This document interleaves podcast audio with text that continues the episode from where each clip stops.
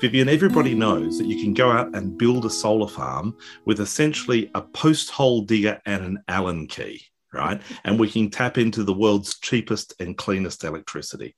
But instead, these these just just you know um, backward people i'm trying i'm trying to be kind these backward people uh, what, what, you know what, what, i say no no no no no we, we should be planning a, a, a nuclear power plant it'll take 15 years to build billions of dollars and will be completely uninsurable that's the way to fix the, the climate crisis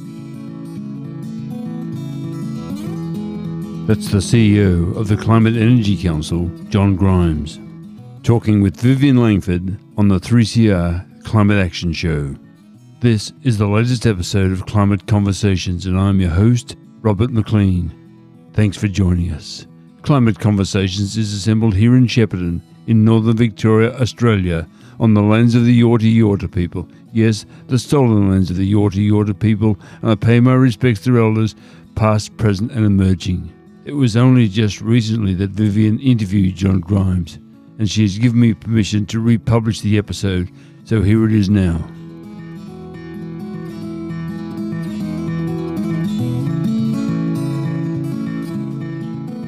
Grimes is the CEO of the Smart Energy Council. He is fully aware of the climate crisis, and I want to ask him today about how the media could do better to show us the solutions. I've been to the Smart Energy Conference every year, and they are connected with everyone who has an idea, whether it's state energy ministers or farmers, hydrogen experts or big undersea cable makers. I've interviewed so many people from that gathering that it makes my head reel. But the best bit, I think, is the side event where people in the energy industry can get training and upskilling. So, John, welcome. Now that we have a new federal government, what changes are ahead? Well, don't, don't we all feel lighter, Vivien, after a change of government? Absolutely fantastic, and, and, so I think I think a lot has changed. Just as I think you know the, the world thinks about you know um, the change that happened with the Biden administration coming into the US, where we went from Trumpism to, to really embracing uh, the need for climate action and putting tangible support in, in place there, so too we are seeing the same transformation in our country, going from nine years of denial and delay of obstruction to, to uh, a new government that understands the urgency of, of action on climate uh, and is putting a suite of policies in place to make that happen. So I feel like it's a new dawn. I feel like we've wasted a decade, and, and I felt like we couldn't bear to waste a single day more. Oh, and you have been in this for so long, haven't you? I remember all those meetings with Christine Milne and John Hewson, and then the empty seat. You know, all those meetings yeah, and, and that, that, that was the Abbott government who were determined to uh, completely abolish the renewable energy target. And, and in mm. fact, Vivien, they succeeded yeah. because when the energy renewable energy target ended in 2020, it was replaced by nothing. So Australia's target to 2030 was 0% renewable energy. Mm-hmm. Now, the modelling that, that the Labor Party have done um, shows that, that, that they will they're on track to deliver over 83% renewables by 2030. I hope that that is an underestimation. I hope that we go further than that. Mm. But we do have a lot of work to do because we're going to, in the next decade, completely electrify transportation, for example. So it's not just going to be energy like we know it, but it's going to be an expanded uh, energy, um, uh, uh, electrified energy system. Yeah, and this is what I want the media to know because, as we said, the the government has changed, but the media hasn't changed, and they may continue a bit on that sort of, I think, quite ignorant pathway, gloom and doom sort of pathway, whereas it's quite an exciting story you're telling, and all the people in this industry are telling, if only they could have their head and get the right specifications. isn't isn't it appalling you know some of the media coverage that just has come out around around this stuff. That the latest push in the last 24 hours um, from the opposition and from the murdoch press has been you know almost okay well if we've if we've lost the debate you know kind of around climate then australia's future is nuclear energy. So this is just this is just a new way of delay, obstruction, you know, um, coming up with, with reasons why we shouldn't act. You see, Vivien, everybody knows that you can go out and build a solar farm with essentially a post hole digger and an Allen key right? And we can tap into the world's cheapest and cleanest electricity.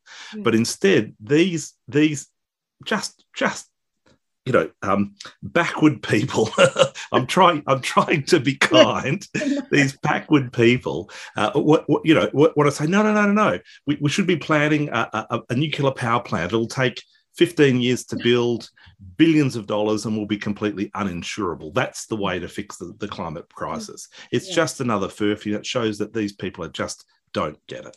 Yeah, righto. Well, look, during the election, one ABC headline said climate change is being buried, though voters say it's top of their concern. And the uh, that was vindicated in the election. And I felt frustrated because journalists didn't seem to ask questions that allowed candidates to talk about big solutions. And there were a lot of them the Teals, the ALP, and the Greens. You know, they were all wanting to talk about their big solutions. What, what was your response to that, um, you know, the media during that last election?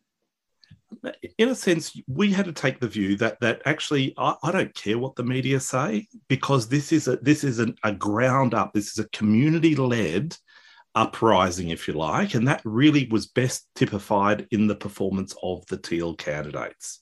So people who are uh, you know really new for their family's future, for their community's future, we need to take urgent action on climate.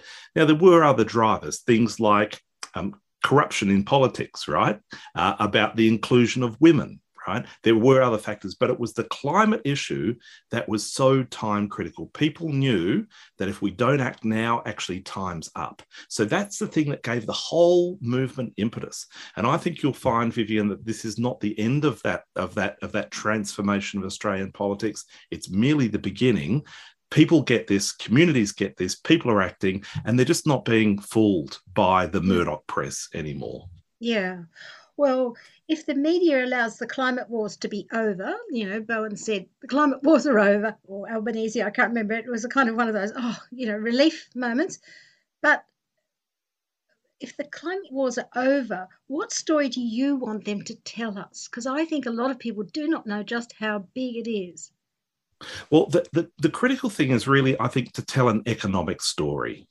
Um, uh, you know, solar and wind in Australia produce energy, typically up until very recently, at, at about one third the cost of coal fired power stations, right? One third the cost. We're not talking about 2% cheaper or 5% cheaper mm. we're talking about one third the cost like like dramatically cheaper less than half the price right mm-hmm. now what we've just witnessed is an energy crisis playing out in australia Be- because of uh, because we've invested in this so-called gas-led recovery. Do you remember, Vivien? This was the big thing that the federal government's put billions of dollars into, really increased our dependency on gas, and gas prices internationally have gone absolutely through the roof.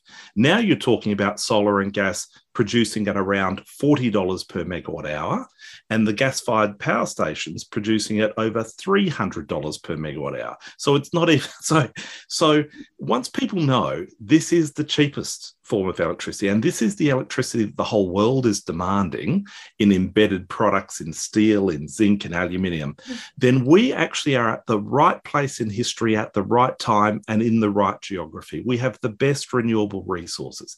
This is about the reindustrialization of our economy, attract, attracting heavy industry uh, and, and energy intensive industry to this country, employing tens of thousands of Australians, and producing the cleanest and cheapest products that we export to the world. So it's a really, really bright future.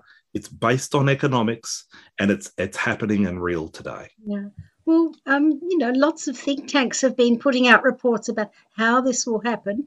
And as you say, we've got rid of the main obstructionists, but there's still fossil fuel money coming in, and that's part of that corruption. But the scale of this energy transition and the upskilling of the workers it does look colossal to me. And I have done interviews with people saying we just haven't got the workers. And for a long time, the renewable uh, wind and solar industry was saying we, we just haven't got the right settings, government settings, to make us invest in this big thing, including export of energy. So, what questions could the media ask, do you think, that would help us understand the scale of this and what's needed? Well, uh, the, the, surprising story is the bottom up transformation of the energy market, right? A lot of planners thought about energy as being, you know, rooftop solar and batteries and electric vehicles as just being like a, a little tiny footnote, kind of something that was a fringe activity that happened somewhere else, right? Mm-hmm. And now in many markets, it makes up more than 30% of generation in different states and territories. In yeah. some states and territories, it makes up 100% of, of our of our generation today, yeah. right? So so so this is something that that's happening from the bottom up as much as it's happening from the top down down. And so, yes, we, you know, and, and this is going to Vivien, this is going to be the transformation over the next decade is going to be like the, the, industrial revolution. That's the scale and magnitude of change we're talking about for the whole of our society and for the whole of the economy. But the thing is, it's going to happen 10 times faster than the industrial revolution happened. Mm. So, this is the decade where everything changes everything. Electrification of transport. We electrify everything. We cut off gas. We completely transform transform our economy. And so, yes, that you know we're going. But the good news is we can respond. We've seen that industry can ramp up if if the programs are put in place.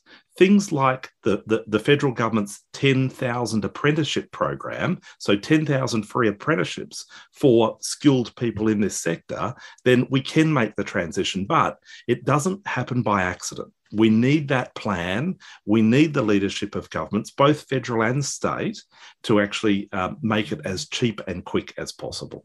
Yeah, well, lots of listeners will have read that book by Saul Griffith, the the Switch, and he really does he does focus on that household level and local industry level and manufacturing here, and not he doesn't put too much hope on hydrogen, and you know he's he's a, a, thought leader there, but maybe the time has come for that. But I think it's with where we need the media to talk it up and to not necessarily to advocate for it. You know, they can take either side, but but, to not go down, yeah, as you say, a rabbit hole over nuclear or something. You know, just get with what is already happening and ask the questions. I don't think it's easy. I don't think it will be easy. I know you're a great optimist, but I think it must involve a lot of hard. Look how COVID how hard it was for COVID. Look at the workers in the hospitals and the schools who've really fallen by the wayside now um, because it was impossible to even just do a plain and ordinary pandemic.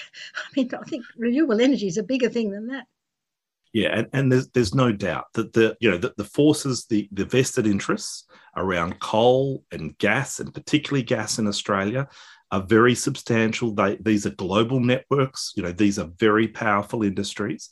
They are they are fighting tooth and nail to hold on to every dollar of revenue they can as they kind of slip away. And so I, I don't underestimate, you know, the scale of the of the the opponents that we have.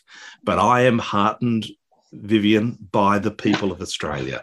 And so don't underestimate voices like your own voice. This is about like community media to actually get the, the, the, message out there. I would say to you that more people are engaging and listening and tuning in and saying, what rot what rubbish what utter rubbish when they when they hear it from the other side mm. they're seeing through it and we're seeing that in election results and i think we'll see that continue so in a sense we will prevail um, uh, and uh, but but we are up against formidable odds.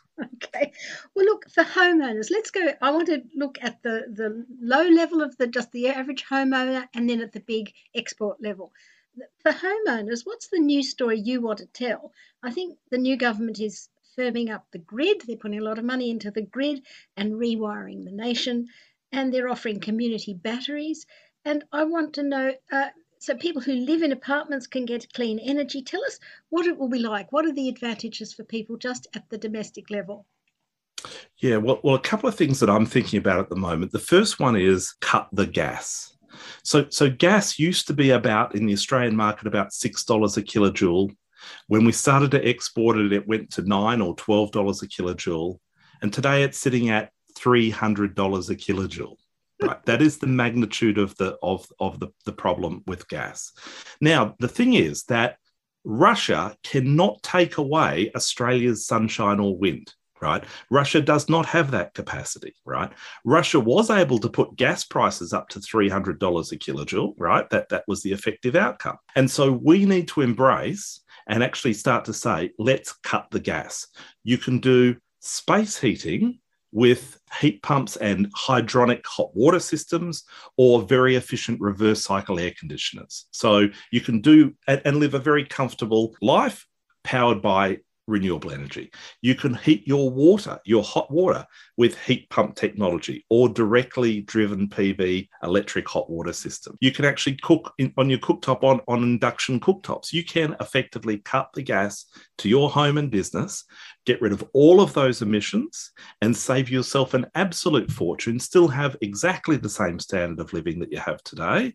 Um, in mm. fact, probably more comfortable. And it's not subject to petro dictators dictators from overseas kind of you know calling the shots. So that's that's something that i'm very very interested in seeing people you know, that people do. Well i want to know about like apartment dwellers because people always say this is a, a, problem. And chris bowen said i was at a forum where i live and he said we're giving a um, you know a, a big battery to bondi. As specific as that and apparently 60% of the people in bondi are living in apartments. So uh, how's that going to change so, so we, we have several members that focus specifically on this area. So, one of it is net virtual metering.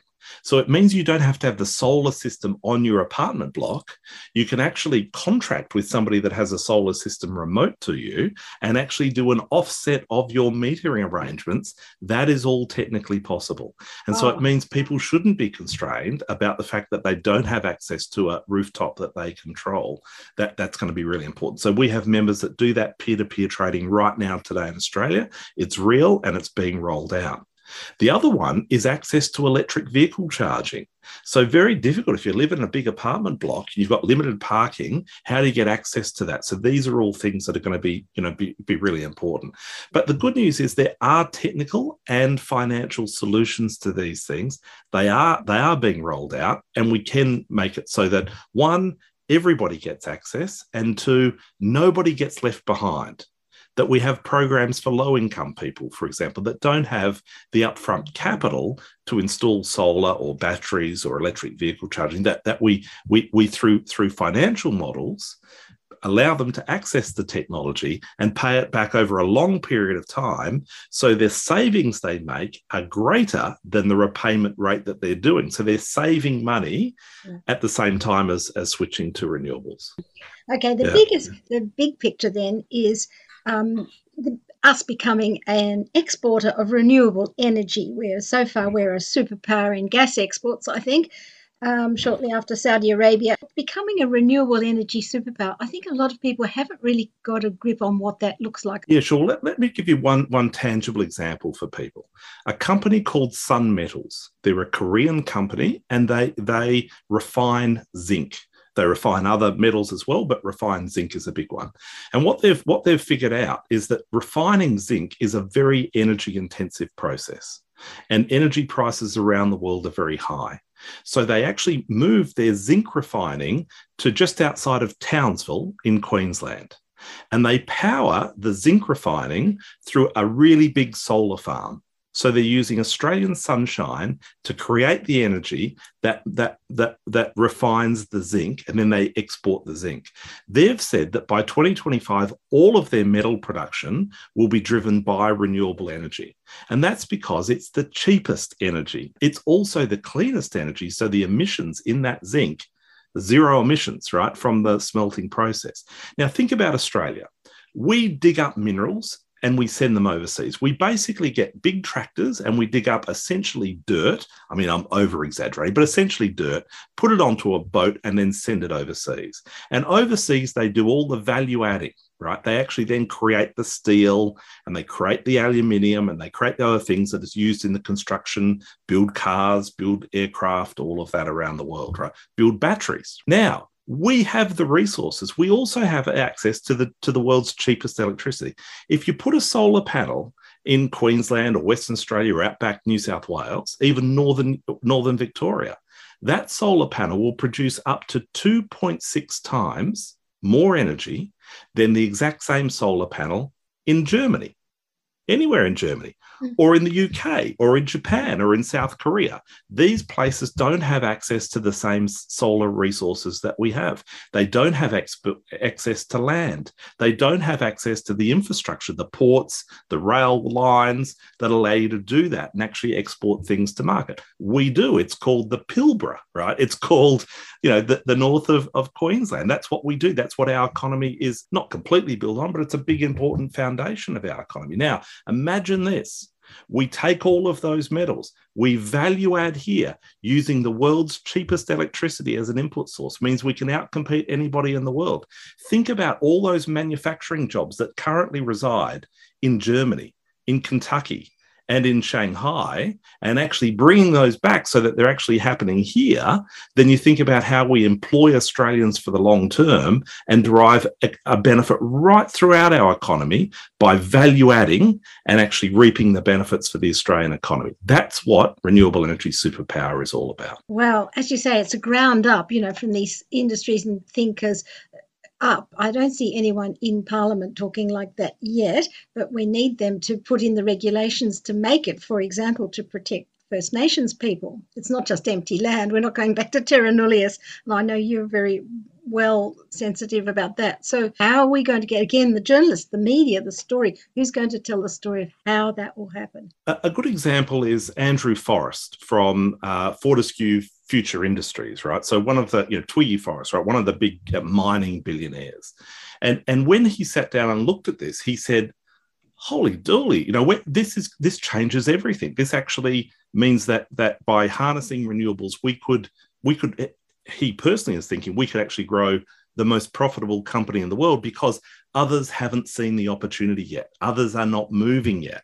Others don't have an imagination. Others don't see the opportunity. So what he's what he's done is he's focused his whole business on exploiting this opportunity, being the first to market, and actually developing these projects not just in Australia, but in other places around the world where they have access to great renewable resources, places like Chile, or you know um, uh, or other jurisdictions. So so the early movers, the smart money, get it. They're moving. They're just doing it. And what will happen is it just takes time for the others to catch up. And a good example, you know, was the big battery in South Australia. Nobody had an imagination, firstly, that it could be done, or secondly, that it would really add huge value uh, until Elon Musk and Mike Cannon Brookes made a bet on Twitter and less than 100 days later, there's the big battery. Now, a couple of years later, and people are saying that was that is one of the most significant assets on the grid. And gee, couldn't batteries really solve our problems? Well, no joke, Sherlock, you know, is what I would say, right? This has been self-evident. This is not this is not some mystery and so yes that that is happening it will continue to happen the transition will happen and and the others look like yesterday's men and women. They're left behind, right? And they're left behind commercially and politi- politically. Yeah. And that's makes, the transition underway. It makes me a bit nervous having this all run by billionaires, though, because I feel that we do, there's such a role for government and for the community. You know, it's always been these local communities who said, okay, this gas is going to frack our Great Artesian Basin. It's the local people who know that. The Aboriginal people who say this is this is not this is not legal. This is trampling on our rights um, that has got to happen. That that it's not the same sort of gold rush mentality. I know it's exciting I, I, for you, look, but. I, no, well, well, I completely agree. And the good news is those communities that are taking action, it means there's a really sustainable economic model behind what they're doing. So, you know, because if you can harness that and then actually so it feeds on itself and reinforces, then those opportunities are absolutely there. And they are absolutely the groups that we should empower, be empowering, right? You know, as, as you say, all very well for, for, for the kind of the billionaires to make the move. I suppose my point is um, the, the environment is ripe for this to happen. Those that m- want to make the switch and engage it, I think, can be very successful in this. And whether that's a local cooperative, whether it's First Nations people making making the move, or whether it's large companies, but ultimately that's good for all of us and it's good for the planet. Right. All right. Well, let's finish now. Uh, just would you like to say a word to the climate movement because our listeners, a lot of them are taking all sorts of climate action in all its, you know, how climate the climate crisis is so multi pronged, isn't it? It's bigger than an octopus. You know, there's so many sectors in it. but you're a big sector of it, the energy, electricity sector. But what do you want to say to the climate activists who you hear about in the news a little bit? Um, well, my, my, my message would be this um, just as Don Chipp said from the Democrats, it's, it's incumbent on all of us to keep the bastards honest. And that doesn't matter who's in government, right? Whether it's Labor or Liberal or anybody else. Ultimately, we have to continue to strive to push the, you know, our federal and our state politicians to do more, to go faster, to be more ambitious, because the climate crisis is upon us and we have to transition and move really quickly. Everything from waste, the reef, uh, recycling, plastic, you know so many aspects of uh, of our world. So so uh, what, i would say is you know uh, enjoy the win right? This is a big step forward where we've come from but it's not the end and and and now's the time to to really focus and you know support in a positive way but also continue to push and and make sure we go further and faster Thanks so much to Vivien Langford from the Climate Action Show on 3CR. Thanks also to John Grimes. A great address.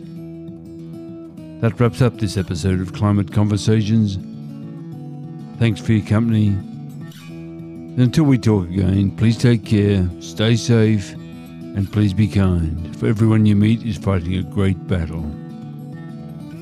And please, if you enjoyed this episode, feel free to share it with your friends.